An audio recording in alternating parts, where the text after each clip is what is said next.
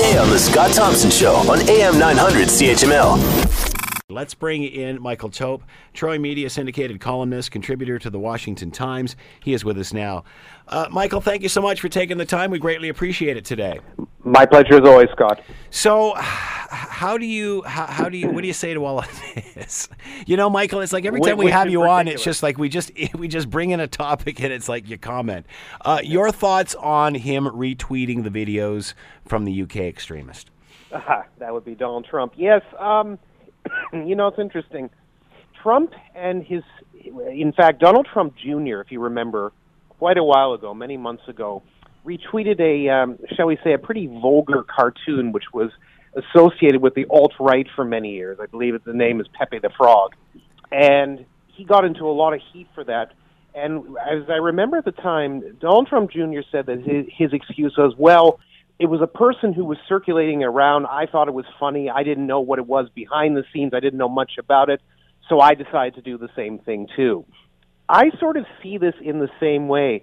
I don't think Donald Trump necessarily went to a group organized with Britain First, which is a a group that calls itself a political party but has really a very, very bad edge to itself and there's just as as you probably have discussed an anti-Muslim tinge to it and a lot of other views that a lot of people would regard as pretty extreme in this stage.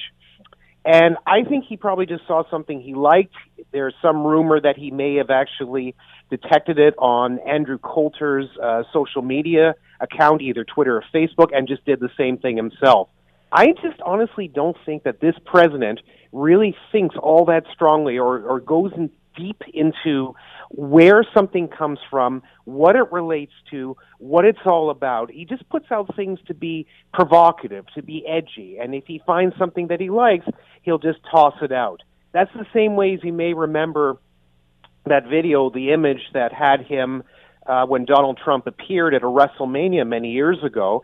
And there's a scene of him where he clotheslines the Yeah. uh, WWE owner Vince McMahon. Someone put over that uh, Vince McMahon's uh, face. They covered it with a CNN Right. um, logo, and then it looked like Trump was attacking them. And I believe, if I'm not mistaken, he retweeted that as well. I just don't think he pays all that much attention. But as the leader of the free world and as the president of the United States, you really have to. So, uh, does it matter?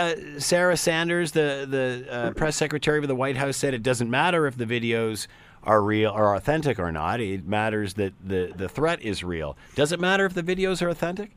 Well, I mean, what else is she going to say? Of course, it matters. It, it has to matter. Um, it's not that they're that these videos aren't authentic. They obviously do exist. It's the question of what's contained in that material. Whether a it's something that the general public at large would really be that fascinated with, and b more importantly, why the U.S. president would even be fascinated with it. Yeah. Ag- again, if he wants to be edgy, he wants to be provocative, Scott. Um, everybody does it, and quite frankly, a lot of world leaders and a lot of politicians do it today. The same rules and standards that say you and I remember from years ago, and many of your listeners remember from years ago, don't exist in this new world that we have with social media. People just throw everything out now for an immediate reaction. They want self gratification. They want something from it that will benefit them and make them feel good. Donald Trump is a clear example of this, and sadly, each time that he does this, I find he gets into enormous amounts of trouble because he doesn't take a minute or two to research the source that he wants to retweet and sort of think to himself, well, is this something that I really want associated with my name, or could there be some blowback if I put it out there? I just don't think he cares. And that's not a good thing by any means. And no, Sarah Sanders is wrong to say that it's unimportant. Of course, it's important. And I would prefer him to actually put out his own tweets where we can basically dissect them and attack them or praise them as we see fit, hmm. rather than linking to groups which have, quite frankly, very bad history. Want to hear more? Download the podcast on iTunes or Google Play and listen to The Scott Thompson Show weekdays from noon to 3 on AM 900 CHML.